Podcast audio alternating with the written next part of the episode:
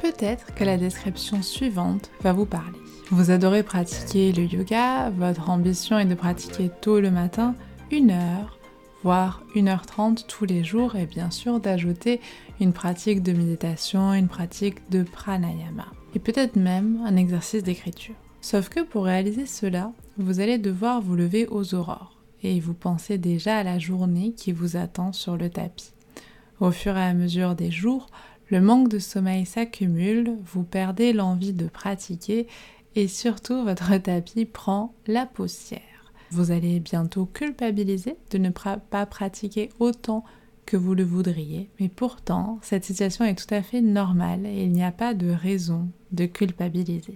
Pour pratiquer le yoga, vous n'avez pas besoin de deux heures de pratique à jeun chaque matin pour avoir une pratique régulière et qui vous parle et qui a du sens pour vous. Vous avez simplement besoin d'un système simple un système qui s'intègre surtout dans votre quotidien que j'imagine déjà très chargé. Alors, bienvenue dans un nouvel épisode de Yogi's Alive Podcast, le podcast dans lequel on parle de yoga en toute simplicité, sur le tapis et en dehors du tapis, et où on partage des réflexions pour cultiver un état d'esprit curieux et nuancé. Je suis très heureuse de vous retrouver aujourd'hui pour un épisode qui mêle, je trouve, le yoga et aussi l'ergothérapie, donc deux de mes passions. Si vous ne me connaissez pas, je suis Isa, je suis prof de yoga et ergothérapeute. Alors bienvenue dans cet épisode. Nous allons aujourd'hui réfléchir ensemble à la création d'une routine de yoga qui permet de garder une pratique régulière car la régularité est la clé à la fois de la progression et à la fois d'une pratique qui devient une habitude. Dans cet épisode, on va voir différentes choses. Donc les objectifs vont être de déjà comprendre comment une habitude se forme.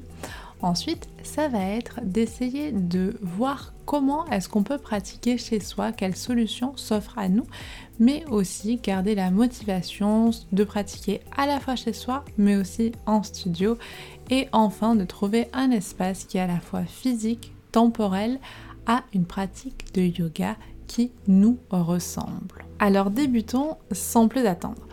Comment se forme une habitude? C'est vraiment l'objectif de cette première partie dans laquelle je vais beaucoup vous parler d'un livre, du livre Tiny Habits. On a souvent tendance à parler d'un autre livre qui lui ressemble beaucoup, qui s'appelle Atomic Habits. Personnellement, je trouve, j'ai une petite préférence pour Tiny Habits, petites habitudes par rapport à, à ce que l'auteur nous propose. C'est très très simple à mettre en place. Et je trouve que ça s'intègre bien dans cet épisode où le but c'est vraiment de trouver une routine en effet, mais simplement. L'auteur de ce livre, Tiny Habits, BJ Fogg, c'est un expert en comportement. Il est basé à Stanford et il suggère que les gens ne devraient pas essayer d'apporter des changements drastiques dans leur vie quotidienne, mais ils devraient au contraire plutôt se concentrer sur des petites habitudes, des tiny habits au fil du temps. Cette approche, elle me plaît parce qu'elle peut vraiment nous aider à créer un changement durable, ce que je trouve quand même euh, qui, a plus de valeur, au lieu de compter uniquement sur la motivation ou la volonté, car on sait que ça peut être assez fluctuant et surtout ça tient pas forcément compte de l'environnement. L'auteur nous propose un modèle dans lequel on ne va pas se fixer des objectifs massifs. L'idée c'est vraiment de commencer par de toutes petites étapes. L'auteur nous explique aussi qu'il est important d'avoir un ancrage, c'est-à-dire l'association d'une nouvelle habitude à une habitude existante. Et ça, ça va vraiment faciliter la création de cette nouvelle habitude. Personnellement, j'ai testé ça. Alors j'ai testé ça il y a quelques mois, c'était au printemps 2022 on a eu envie à peu près à la même période avec mon conjoint de faire un peu plus d'activité physique. Ça tombait à une période où lui, euh, il avait vraiment cette envie, voilà, qui lui est venue. Il, il, travaille à la maison, un travail assez sédentaire où il est tout le temps devant son ordinateur. Et moi, ça tombait pile à la période où j'écrivais le mémoire, donc là j'étais vraiment sur la fin. Et j'avais un peu moins de cours, donc j'avais plus de travail euh, à la maison ou euh, à la bibliothèque. Et c'est vrai qu'en fait les journées passaient euh, hyper vite et qu'on était vite pris dans notre travail, chacun de son côté, mais au final on, on, bougeait pas beaucoup. On a toujours eu l'habitude de prendre un temps le matin ou le soir, ça dépend, avant, avant le travail pour lui ou après, pour aller marcher. On a de la chance, on a choisi aussi cet appartement euh, pour ça, c'est-à-dire qu'on est situé tout proche de, de, la forêt, de la mer. Donc en fait, c'est très pratique d'aller se balader dans la pampa, dans la colline derrière chez nous. Souvent, on, marchait un peu moins d'une heure. C'est-à-dire que si on, on doit avoir un nombre de pas, on marchait un peu moins de... Ouais, on, marchait entre 6000 et 7000 pas par jour. Ce qui en soi était déjà pas trop mal. Hein. mais qui, moi personnellement, à ce moment-là, ça me, ça me suffisait pas dans la mesure où euh, j'ai des problèmes de circulation et j'ai tendance à avoir mal aux jambes en fin de journée et, euh, et marcher, en fait, ça relance un petit peu ma circulation, je me sens mieux tout simplement.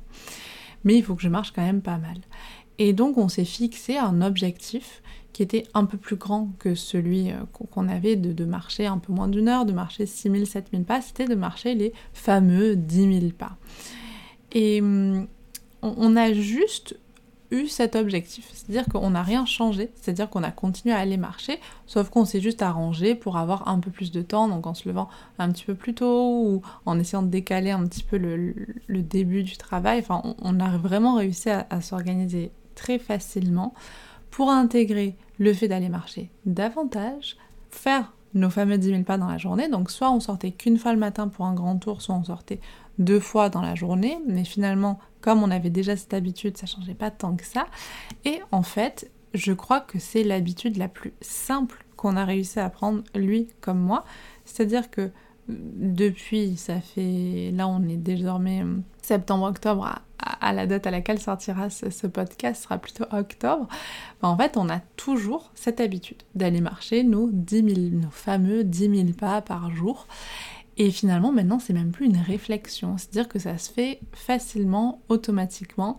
Et hum, on s'était fait la réflexion d'ailleurs au mois de juin, où finalement, ça faisait un mois, on s'est dit, bah voilà, on va déjà voir au bout d'un mois, est-ce que ça nous prend trop de temps, etc. Et en fait, on s'est rendu compte que ça nous prenait pas du tout plus. Ça nous prend en effet un peu plus de temps que ça, mais ça nous demande pas plus d'efforts. Et on, s'est demandé pourquoi est-ce que cette habitude avait été si facile à être mise en place. Et hum, je me souviens avoir dit à, mon copain, mais je pense que c'est parce qu'en fait on avait déjà l'habitude. Et en reprenant ce livre pour vous faire l'épisode du podcast, je me suis dit, bah en effet, en fait il y avait cet ancrage qui au final peut vraiment tout changer.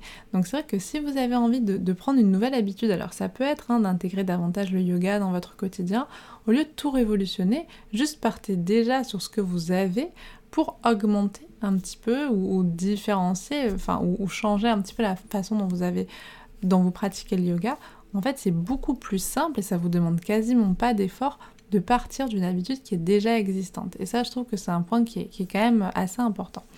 Il y a aussi trois éléments clés pour le développement d'une habitude. Donc, selon Fogg, l'auteur, la formation d'une habitude, elle repose sur ces trois éléments qui sont la motivation, la capacité et le déclencheur. Alors, Qu'est-ce que ça va être Donc la motivation, c'est le premier élément qui est vraiment essentiel pour, pour former une habitude et ça, on, le sait plus ou moins et c'est pour ça que parfois c'est difficile quand ça repose que sur la motivation parce qu'on sait que la motivation peut être fluctuante. Donc Fogg nous explique que pour qu'une habitude se développe, il faut être suffisamment motivé pour effectuer l'action. Ça, ça paraît logique. La motivation, elle va être influencée par différentes choses. Elle va être influencée par nos désirs, nos objectifs personnels, nos valeurs ou encore l'importance qu'on accorde à l'habitude qu'on essaie de former. Et au plus on est motivé, au plus c'est facile de déclencher l'action. La deuxième chose, c'est la capacité. Alors la capacité, en fait, c'est juste notre aptitude à réaliser l'action en question.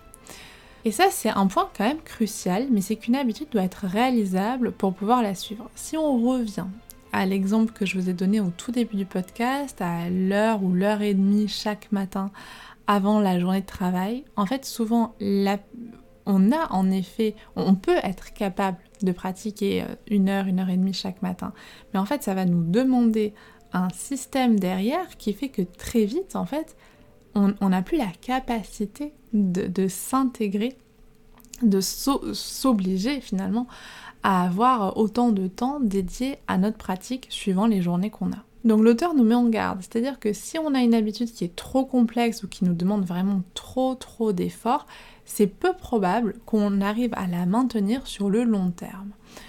L'important est donc de choisir des habitudes qui correspondent à nos capacités actuelles en termes de temps, en termes d'énergie, en termes d'organisation aussi. Et si une habitude va être trop difficile à accomplir, ça va vraiment être important d'essayer de la simplifier pour qu'elle soit réalisable et plus gérable à intégrer dans le quotidien. Le troisième élément, c'est le déclencheur. Le déclencheur, qu'est-ce que c'est? C'est le moment propice pour effectuer l'action. Alors, ça peut être des signaux externes, comme par exemple une alarme, un rappel sur le téléphone, ou des signaux internes, comme une émotion, une sensation corporelle. En fait, ça va être un déclencheur qui nous permet d'être là pour nous rappeler de faire cette habitude. Je vous donne un exemple très simple que moi j'ai par pour le yoga, c'est hum, si je me sens si je sens que mon corps est un peu rouillé euh, ou que, que j'ai le souffle un peu court ou quoi. En fait, dès que j'ai ces sensations, je sais que c'est le moment, c'est le déclencheur pour que j'aille sur mon tapis de yoga. Alors souvent c'est des déclencheurs qui ont lieu le matin, c'est-à-dire que si dès le matin je me sens un petit peu rouillée, ben je sais que je vais prendre, même si c'est que 5 minutes, mais 5 minutes pour respirer ou dérouiller un petit peu le corps sur le tapis. Donc l'idée c'est vraiment que ces trois éléments, la motivation, le déclencheur, la capacité soient présents pour qu'une habitude se forme. Si un des éléments est absent, ça va être beaucoup plus difficile de maintenir l'habitude. Par exemple, si on est motivé, qu'on a la capacité d'agir, mais qu'on n'a pas de déclencheur pour agir, c'est-à-dire qu'il n'y a rien qui nous rappelle d'agir, l'habitude ne se formera pas. Et c'est la même chose que si le déclencheur est présent, typiquement, euh, quand on met une alarme sur le téléphone, allez faire du sport, allez faire du yoga, mais qu'on n'a aucune motivation ou en fait qu'on n'a pas la capacité parce que c'est trop compliqué à mettre en place au vu de nos journées, l'habitude ne se formera pas non plus. Mais bien sûr, cela ne dépend pas que de ça. L'auteur nous parle également du pouvoir des émotions et de l'importance d'associer une émotion positive à l'habitude qu'on essaie de mettre en place. Personnellement, pour ma pratique de yoga, j'aime bien tenir un journal de pratique dans lequel je note mes pratiques, mais donc je note ce que j'ai fait ou ce que j'en retiens, etc. Si j'ai pratiqué en ligne avec quelqu'un, bah, je, vais je vais noter avec qui j'ai pratiqué. Si j'ai pratiqué avec un prof également, et je vais aussi mettre des petits cœurs, voilà, en fonction de, de ce que j'ai apprécié ou pas. Et j'essaie toujours de poser un élément positif que j'ai retenu de, de ça. en fait, ça me permet finalement d'ancrer le fait que ma pratique de yoga est une pratique qui est positive, qui me fait du bien. Et ça, je pense que c'est vraiment important de, toujours euh, garder en tête que pour qu'une habitude soit à long terme, en fait, c'est important qu'elle soit associée à une émotion positive pour qu'on ait envie de la continuer tout simplement. Bien sûr, c'est très très important que cette habitude soit simple, la simplicité, encore une fois, je pense qu'il n'y a rien de mieux, mais on a tendance à complexifier un petit peu les choses. Donc il vaut mieux une habitude minuscule. Ça peut être par exemple deux minutes de respiration à un moment de la journée, ça peut être cinq minutes de pratique posturale, 5 minutes de méditation, peu importe, ça peut vous sembler dérisoire, mais à partir du moment où, si on revient sur la notion d'ancrage, cette habitude sera ancrée, ça va être plus facile après d'augmenter le temps si c'est notre objectif. Pour ça, ça va donc vraiment être important d'expérimenter, de tester, de voir ce qui fonctionne pour vous et ce qui fonctionne pas aussi. C'est pas un échec en soi, c'est juste la, seule manière au final d'arriver à construire une habitude qui nous convienne et qui a du sens pour nous. Et bien sûr, la dernière chose sur laquelle ce livre insiste, c'est vraiment de célébrer les petites victoires. C'est-à-dire que si vous avez réussi à tenir sur une semaine la pratique de yoga que vous étiez euh, entre guillemets euh, obligé à suivre trois pratiques par semaine par exemple, bah récompensez-vous. Ça peut être d'une façon, euh, de la façon qui vous parle, qui est importante pour vous, mais comme ça en fait ça permet aussi d'avoir un renforcement positif par rapport à la création de cette habitude. Si jamais vous êtes intéressé, que vous voulez aller un peu plus loin dans cette histoire de création d'habitude, le livre Tiny Habits est vraiment très intéressant, c'est une approche qui est très pragmatique, accessible. Pour changer des, comportements et si vous avez une activité hum, de thérapeute, de coaching ou même que vous êtes professionnel dans le paramédical ou, dans le médical, où on sait qu'on va devoir faire appel à beaucoup de changements d'habitudes de vie, bah, du coup tous ces conseils peuvent être en effet à adapter en fond du public que vous avez en face de vous, mais peuvent être vraiment très percutants et aider énormément les personnes que vous accompagnez. Et ça peut même, je pense, aller au-delà hein, du domaine du soin, du domaine du bien-être. Je pense que dans les activités de, même dans votre travail, vous pouvez finalement euh, trouver vraiment plein de, ressources dans ce livre ou même dans le court résumé que je vous ai fait pour changer certaines choses, pour faire en sorte que le travail soit peut-être plus agréable, peut-être moins fastidieux aussi, avoir des routines aussi qui permettent d'être, euh, de vivre mieux finalement le travail et je pense que c'est extrêmement important.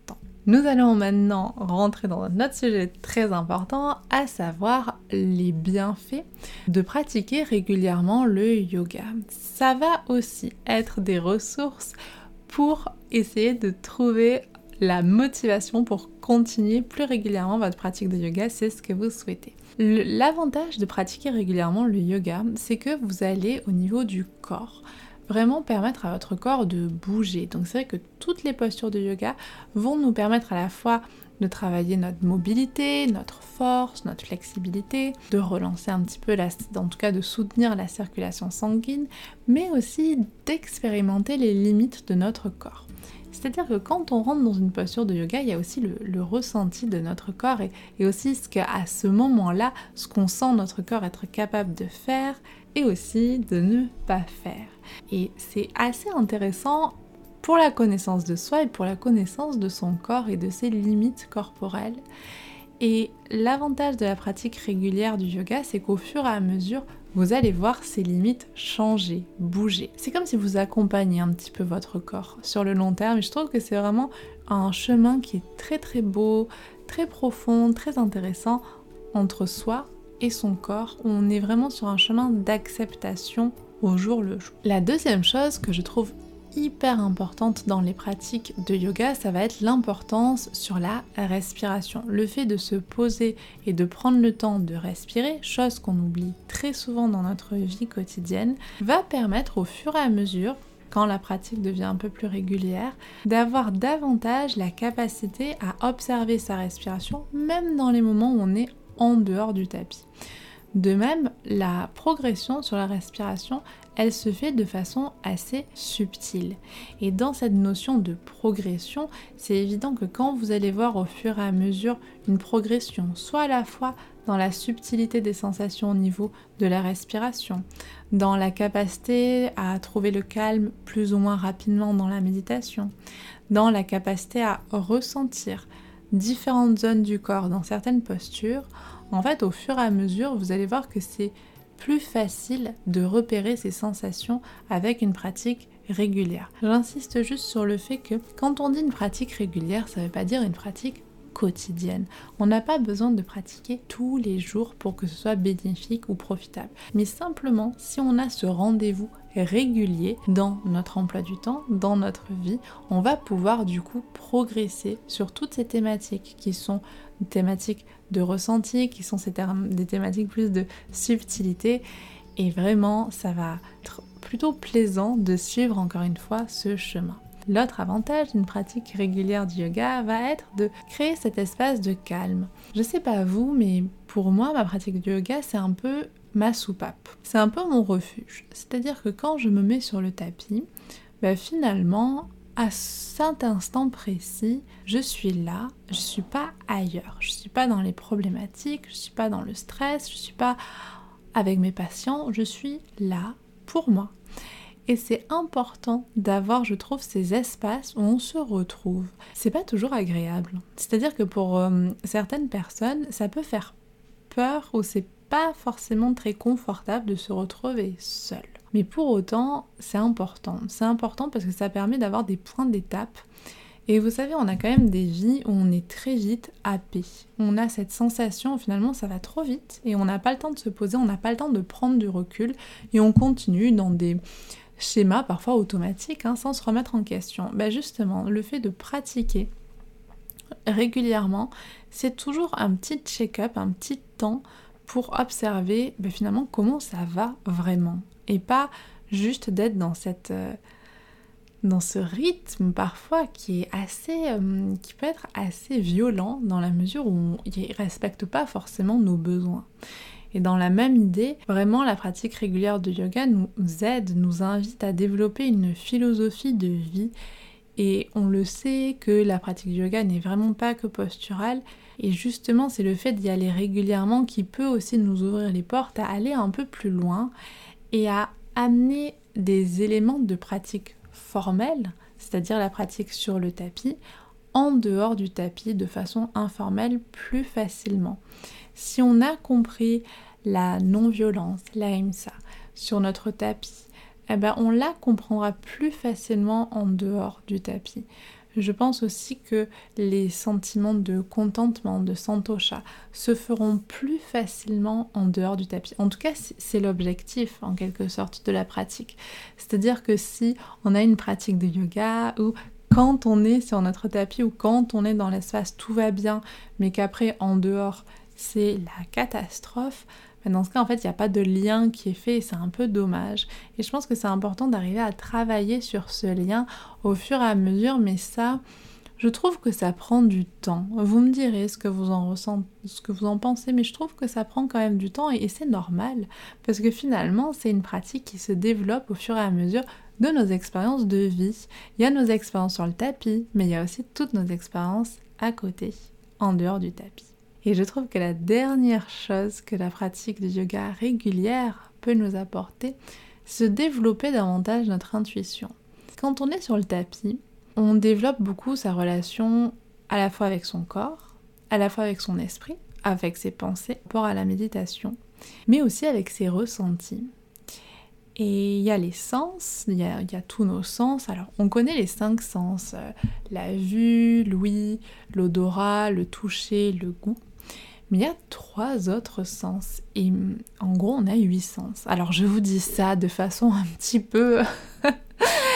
un petit peu mystérieuse, mais euh, je, l'ai appris très tard. Pour être tout à fait franche, je l'ai appris il y a deux ans de ça, en deuxième année d'ergo, quand on a eu des cours sur l'intégration sensorielle. Donc c'est une, une, approche qui est beaucoup euh, pratiquée avec des enfants qui vont avoir des problématique au niveau de la sensibilité, donc des enfants qui vont être hypersensibles ou hyposensibles. Alors, j'ai pas trop rentré là-dedans, après si le sujet vous intéresse, franchement je serais ravie de, vous en parler euh, davantage, je suis pas une experte, mais voilà, vous parler de, ce que j'ai découvert dans, ce monde, parce que c'est vrai qu'on parle beaucoup d'hypersensibilité, alors maintenant tout le monde est un peu hypersensible, alors qu'en fait c'est un peu plus complexe que ça, comme souvent. Et en fait, du coup, c'est une approche qui très très intéressante du coup qui se base du coup sur les sens et sur la compréhension finalement des, systèmes en fait qui sont touchés. En fait l'hypersensibilité ne va pas forcément toucher tous les sens, ne peut toucher qu'un sens. Et donc de bien comprendre comment ce sens est touché et qu'est-ce qu'on va faire. Pour, euh, pour, accompagner au mieux la personne et on n'est pas sur la désensibilisation, on est plutôt sur l'habituation. Bref, je vais m'arrêter là, sinon on ira un peu trop loin et ce podcast va tirer 3h30. Mais revenons au sens, donc on a les cinq sens que je vous ai cités, mais il y a aussi la proprioception. Alors proprioception, c'est vraiment la, connaissance un petit peu de son corps dans l'espace. On va avoir l'interoception, ça c'est la connaissance de ses ressentis internes, par exemple le fait d'avoir faim, le fait d'avoir soif. Et il y a tout ce qui va être euh, lié au système euh, vestibulaire, c'est-à-dire la position de la tête par rapport au mouvement. C'est-à-dire quand on a la tête qui hum, qui bouge en fait les mouvements de la tête. Et tout ça, finalement, on le développe, je trouve, avec la pratique du yoga. Petit à petit. C'est-à-dire qu'on on, travaille en effet nos cinq sens, bon le goût un peu moins, je dois avouer, mais finalement on travaille vraiment aussi sur notre proprioception, sur notre interoception. Et en fait tout ça, ça permet vraiment, je trouve, au fur et à mesure, d'être un peu plus sensible à la fois à ce que nous on ressent, au sens large du terme, mais peut-être aussi à des, éléments un peu plus subtils. Alors, je pars pas du tout dans quelque chose de comment dire, de, trop ésotérique, hein, mais je crois, en tout cas c'est peut-être une croyance, hein, qu'on a tous et toutes une intuition. C'est-à-dire que quand on dit non mais je le sens pas, ou quand on se dit non mais vraiment quand je vais à cet endroit, vraiment je sens mon ventre qui se crispe, c'est des signaux en fait. Et je trouve que la pratique du yoga, en tout cas moi, je me suis rendu compte que c'est quelque chose que j'ai souvent euh, mis un peu de côté, pour être tout à fait franche, parce que voilà, il faut être rationnel, c'est important, la science, etc. Ouais, mais il y a des choses qu'on qu'on ressent, qui sont là, et pour autant on peut pas les expliquer. Mais pour autant, ça veut pas dire qu'il faut les jeter à la poubelle ben moi en fait ça, ça m'aide là-dedans, ça m'aide à, davantage accepter aussi cette intuition, à davantage accepter ben, finalement de, de faire confiance aussi à, à, mon corps, à ma tête, à ces sentiments, ces sensations qui s'expriment et peut-être à cette intuition qui peut nous faire prendre de bonnes décisions dans notre vie. Voilà, pour je sais pas si ça vous parle ou pas, peut-être que vous trouvez que c'est un peu trop perché ou au contraire pas du tout. En tout cas, je serais ravie de, pouvoir échanger avec vous là-dessus. Mais maintenant, on va rentrer dans la troisième partie, peut-être la partie pour laquelle vous êtes avec moi aujourd'hui, c'est-à-dire comment créer une routine de yoga. La première chose, et vous l'avez sûrement compris par rapport à ce qu'on a vu en première partie, mais c'est vraiment de se fixer des objectifs réalistes ça peut être pratiqué trois fois par semaine, ça peut être moins, ça peut être une fois par semaine. Peu importe. L'important, c'est juste d'essayer de garder une régularité, sinon l'habitude ne va pas arriver à se former. Ça peut être encore une fois des méditations, ça peut être des, rendez-vous que vous arrivez à mettre en place dans votre emploi du temps. Et quand je parle de rendez-vous, c'est vraiment fixer ce rendez-vous comme si c'était un rendez-vous médical. C'est un rendez-vous avec vous-même. Si vous en êtes arrivé jusque-là dans le podcast, c'est que votre pratique de yoga est importante et a du sens pour vous. Donc, il faut qu'elle arrive à s'intégrer dans votre quotidien. Sinon, bah, vous allez vous sentir un peu moins bien et vous allez être triste de ne pas pouvoir ancrer votre pratique de yoga.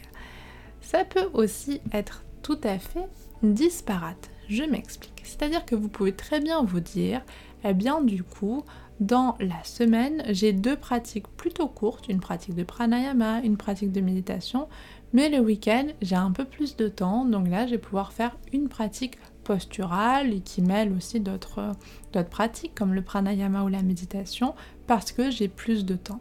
Donc vraiment l'idée c'est pas forcément de se dire à chaque fois que je pratique je dois pratiquer 30 minutes. On a la chance avec le yoga d'avoir différentes pratiques qui nous permettent finalement de nous adapter plus ou moins dans notre quotidien. Donc ça je pense que c'est assez important à bien garder en tête.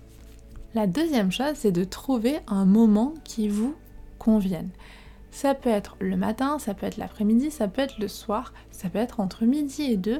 En fait, essayez vraiment de trouver le cours. Par exemple, si vous prenez un cours en présentiel, si finalement votre heure de midi, vous avez une grande pause mais vous en faites pas grand-chose et que vous avez l'opportunité d'aller prendre un cours entre midi et deux, ça peut être idéal ça coupe la journée, ça permet vraiment d'aborder aussi les choses plus simplement l'après-midi et ça vous fait pas prendre de temps en plus sur le temps que vous avez à la maison.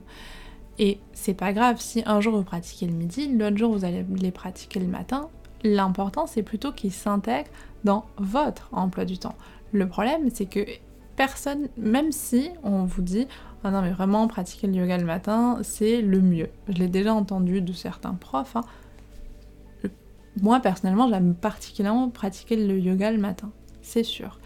Mais clairement, il y a certains matins où c'est juste impossible. C'est-à-dire qu'il y a un tel timing avec le travail, etc., que si je me mets à pratiquer le matin ce que j'aimerais pratiquer, ben, il y a certaines journées où dans ce cas, ben, en fait, ça va pas, enfin, ça va pas s'intégrer. En fait, ça va être limite, ça va faire plus de mal que de bien. Donc, c'est important d'arriver à trouver le moment qui soit adapté à vous, à la fois à votre emploi du temps, à vos besoins et aussi à vos obligations, car nous vivons dans un monde où il y a des obligations. on regarde l'aspect temporel, il y a l'aspect physique. Alors c'est vrai que trouver un endroit pour pratiquer, c'est pas toujours facile. Bien sûr, l'idéal c'est d'avoir une salle dédiée à sa pratique de yoga, mais on est d'accord, ce n'est pas toujours possible, ce n'est pas toujours le cas. Personnellement, j'ai mon tapis de yoga qui est en face de moi, posé dans notre chambre. Notre chambre est déjà toute petite, mon espace du coup quand je pratique en intérieur est tout petit, un peu étriqué, mais c'est un espace dans lequel je me sens bien malgré tout. Je m'adapte, je m'adapte avec le manque de place. On a le tapis de yoga qui est toujours euh, par terre. Ça veut aussi dire qu'on marche dessus. Après voilà, je passe toujours un petit coup pour, pour le nettoyer bien entendu. Mais ça me permet aussi d'avoir ce rappel visuel. Alors c'est pas toujours le cas, c'est pas toujours possible non plus. Mais même si euh, vous pouvez pas le laisser euh, dérouler parce que voilà c'est trop compliqué dans votre environnement ou que vous souhaitez pas, ce que j'entends tout à fait, peut-être laissez-le toujours au moins en visu, comme ça vous avez un regard sur lui. Le pire ce serait de le mettre au sommet d'une étagère ou à laquelle vous devez accéder par un escabeau super compliqué qui est rangé au garage, où là vraiment ça va vous complexifier la tâche. Donc vraiment essayez d'avoir un espace de pratique où vous voyez votre tapis de yoga, qui soit déplié ou pas, pour vous permettre d'aller pratiquer. Et même si c'est petit, on trouve toujours des adaptations pour pratiquer dans des espaces un petit peu étriqués. Toujours dans cette même idée d'adaptation, ça va être important d'avoir à proximité, à portée de main, des accessoires qui vous sont nécessaires pour vous adapter. Si on revient vraiment sur ce que l'auteur de Tiny Habits nous dit, c'est important d'avoir une pratique simple et dans laquelle on a la capacité de pratiquer. Si vous allez pratiquer, que ce soit chez vous ou en studio, des pratiques qui sont juste trop intenses vous ou pas adapté à votre corps, ça va être beaucoup plus difficile de garder la pratique. Par contre, s'il y a un cours que vous adorez, qui s'intègre bien dans votre emploi du temps, mais il n'y a pas de briques à disposition. Moi, ça m'est déjà arrivé danser dans des endroits où il n'y avait pas assez de briques. C'est toujours très très triste quand on aime bien les briques. Ben, dans ce cas, apportez les vôtres. Et vous saurez adapter les pratiques et c'est tout à fait ok. Je trouve que c'est même une bonne chose de pratiquer avec euh, des accessoires quand on en a besoin. Ça peut même donner l'idée à des personnes qui n'osent pas ou qui n'ont pas forcément la connaissance parce que finalement, les briques, on en parle de plus en plus, mais c'est pas forcément toujours extrêmement euh, populaire. On a l'impression que c'est mieux de pas utiliser de briques. Et de proposer ça dans un cours collectif, je trouve que ça peut être très intéressant. Pareil à la maison, et c'est dans la même idée que le tapis d'avoir des accessoires relativement faciles à avoir à disposition. Il n'y a pas que les briques comme accessoires, vous avez la sangle qui est super facile à trouver dans le quotidien, un mur, une chaise, pourquoi pas un bolster où vous roulez une couette. Franchement, les accessoires vont vous aider à avoir une pratique de yoga qui est adaptée à votre corps et non pas l'inverse. Et dans cette même idée, ça va être vraiment de trouver le professeur, le ou la professeur, que ce soit en présentiel, que ce soit en ligne, qui vous convienne, avec laquelle vous vous sentez en confiance. C'est vraiment important de se sentir en confiance avec la personne qui nous accompagne sur le chemin du yoga, de la façon dont, ça doit se passer. Hein. Ça peut se faire ben en ligne, en présentiel, peu importe, mais de sentir qu'il y a un lien entre vous et la personne ou de sentir, même s'il n'y a pas forcément de lien, de sentir que la pratique que la personne vous propose, adaptée à vous, adaptée à ce que vous, à ce moment-là, vous recherchez, que vous ne vous forcez pas à aller dans ce cours, que vraiment vous sentez que la personne a à cœur de, faire son travail, de transmettre finalement les outils du yoga. La sixième chose, c'est de pratiquer, vous l'avez compris, simplement et même si c'est rapide. Si vous avez plutôt envie de pratiquer seul en autonomie, vous pouvez vous créer une pratique assez basique avec un temps de centrage, un temps d'échauffement, euh, des enchaînements debout, des enchaînements assis et pourquoi pas finir avec une courte relaxation. Vous pouvez amener des modifications dans cette euh, pratique régulièrement, mais vraiment toujours avoir une base, une trame en fait qui vous permette de pas trop vous poser des questions quand vous pratiquez.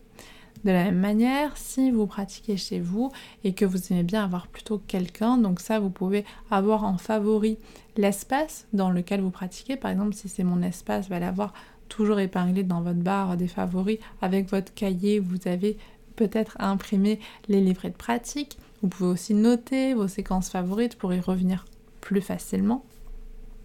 Ça peut être aussi, si vous pratiquez plutôt sur YouTube, d'avoir une playlist avec vos vidéos préférées. C'est très simple de créer une playlist yoga, par exemple, sur YouTube.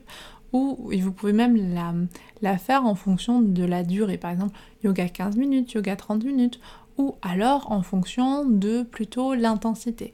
Yoga doux, yoga un peu plus type vinyasa avec des enchaînements un peu plus rapides de posture. Voilà, différentes euh, playlists en fait qui vous permettent facilement d'avoir une bibliothèque de pratique. Ensuite, vous allez avoir vraiment l'importance de créer finalement votre calendrier de pratique donc quand vous, êtes sur mon espace, moi je vous fournis le calendrier, mais après vous pouvez bien sûr l'adapter, c'est vraiment ce que je vous invite à faire, mais vous pouvez aussi suivre tout simplement le calendrier de pratique que je vous propose. Ça, ça peut être aussi intégré dans un agenda électronique ou dans un agenda papier, mais comme ça, en fait, vous avez la vue, vous pouvez le faire sur le mois pour voir à peu près vos rendez-vous yoga. C'est une façon simple d'intégrer tout ce qu'on a vu dans la première partie la motivation d'avoir, voilà, euh, avec tous les bienfaits qu'on a évoqués juste avant, le déclencheur avec votre calendrier et aussi la capacité en ayant mis au moment stratégique les pratiques les plus courtes et les pratiques les plus longues ou en tout cas celles dans lesquelles vous avez le temps vraiment d'approfondir au moment où vous avez le temps, le week-end ou vos jours de repos si vous n'avez pas vos week-ends. Et enfin la dernière chose, mais pas des moindres, c'est se rappeler de votre pourquoi. Pourquoi est-ce que vous pratiquez le yoga? Pourquoi est-ce que la pratique du yoga a du sens pour vous? Ça peut être très compliqué de répondre à ces questions. Vraiment, ça peut être super compliqué. Donc dans ce cas, je vous invite à faire un exercice qui n'est pas des plus simples. Alors, cet exercice, ça va être de prendre un carnet, de vous fixer peut-être une demi-heure. Vous, vous posez pendant une demi-heure et pendant 15 minutes, vous allez noter comment vous vous sentez physiquement, émotionnellement et mentalement, psychiquement quand vous ne pratiquez pas le yoga. Notez, ça va pas être agréable, j'avais oublié de vous préciser, désolée, ça va pas être agréable comme moment. Vous allez vraiment noter comment est-ce que vous vous sentez, ce que, comment est-ce que vous êtes aussi peut-être avec, euh, avec les autres, quelle est votre vision de la vie, enfin vraiment essayez d'aller vraiment explorer finalement comment est-ce que vous vous sentez pendant les périodes où vous n'avez pas pratiqué le yoga. Peut-être que vous allez vous rendre compte qu'en fait ça va, que ça va très bien et que finalement c'est peut-être pas si important pour vous. Et peut-être qu'à l'inverse, vous allez vous rendre compte que c'est un pilier essentiel à votre bien-être. Il peut-être même à votre santé. Et ensuite, une fois que vous avez mis les 15 minutes, vous allez relire ça. Alors, ça va vraiment pas forcément être très très agréable, donc vous pouvez prendre un petit temps pour faire quelque chose d'agréable juste derrière. Et ensuite vous allez revenir et vous allez faire l'inverse, c'est-à-dire indiquer ce que vous sentez quand vous pratiquez le yoga régulièrement. Et d'avoir aussi ces deux en miroir, ces deux visions en quelque sorte en miroir, ça peut aider à finalement pas être que sur euh, quelque chose d'assez vague. C'est-à-dire que quand on, imagine une vision positive de nous-mêmes, je sais pas, comment est-ce qu'on se voit dans deux ans, de façon très positive, souvent on a tendance à dire des choses très très vagues, très très vagues. Et si on dit l'inverse, comment est-ce qu'on veut pas être dans deux ans On va être beaucoup plus précis. Ben, c'est la même chose en fait là dans la pratique de yoga, finalement d'avoir fait l'anti-yogi va vous permettre de davantage mettre, indiquer en fait ce que vous aimez et ce dont vous avez besoin dans votre pratique de yoga. Et les jours où ça va être compliqué, ou les semaines où vous allez voir que ça arrive parfois parce que la vie est là, la vie prend beaucoup de place, il n'y a pas que la pratique de yoga dans la vie, que la vie va un peu chambouler euh, vos habitudes, bah, vous allez pouvoir reprendre cette, euh, cette anti-vision et vous allez vraiment pouvoir... Euh, vous rendre compte de ce que ça peut engendrer si vous ne remettez pas finalement cette pratique euh, dans une priorité dans votre vie, en tout cas dans une priorité pour reprendre une routine régulière. Si jamais vous testez cet exercice, dites-moi ce que vous en pensez. C'est un exercice que j'avais hum, vraiment à cœur de vous partager et dont j'aimerais vous parler un peu plus longuement, mais un peu plus tard, parce que c'est très très très intéressant, c'est très très très puissant aussi hein, de se raccrocher à ce qui nous plaît pas et de savoir ce qu'on ne veut pas. Il est bientôt temps pour moi de conclure ce podcast. J'ai été ravie de partager avec vous ce moment. En résumé, si vous pouvez garder juste quelques idées de ce podcast, j'aimerais bien que vous gardiez l'idée d'objectifs réalistes, d'objectifs simples, vraiment vive la simplicité. Le yoga n'a pas à être une corvée, le yoga n'a pas à être trop compliqué. Ça, c'est vraiment important de, l'avoir en tête. Ça va être aussi important de trouver un lieu, un prof, une temporalité qui vous convienne. Et c'est assez, assez difficile parfois hein, de revenir à ce qui, ce qui nous convient. Et donc voilà, d'essayer de trouver finalement ce qui est le meilleur pour vous. Et enfin, d'adapter toujours votre pratique grâce aux accessoires. Il faut toujours, toujours avoir en tête que tout est possible. Hein. Il suffit juste d'avoir un environnement euh, qui, nous soutient pour pouvoir réaliser euh, au mieux ce que l'on souhaite. Je vous invite maintenant à partager en commentaire une action que vous allez peut-être mettre en place pour euh, avoir une routine de yoga un peu plus régulière. Si ce n'est pas déjà fait, n'oubliez pas de vous abonner, de noter le podcast, de m'envoyer un petit mot pour me partager ce que vous avez aimé, ce que vous avez moins aimé. C'est très important. Et si vous avez écouté jusque-là, c'est que sûrement vous avez dû avoir certaines euh, indications dans ce podcast, certains conseils, certaines anecdotes qui vous ont plu, qui vous ont peut-être intéressé. Et dans ce cas, je vous invite à amener un petit peu de gratitude en justement faisant en sorte que ce podcast puisse grandir petit à petit. En tout cas, j'ai été ravie, comme toujours, de me poser avec vous. J'espère vous revoir très bientôt. En attendant, n'oubliez pas, prenez soin de vous.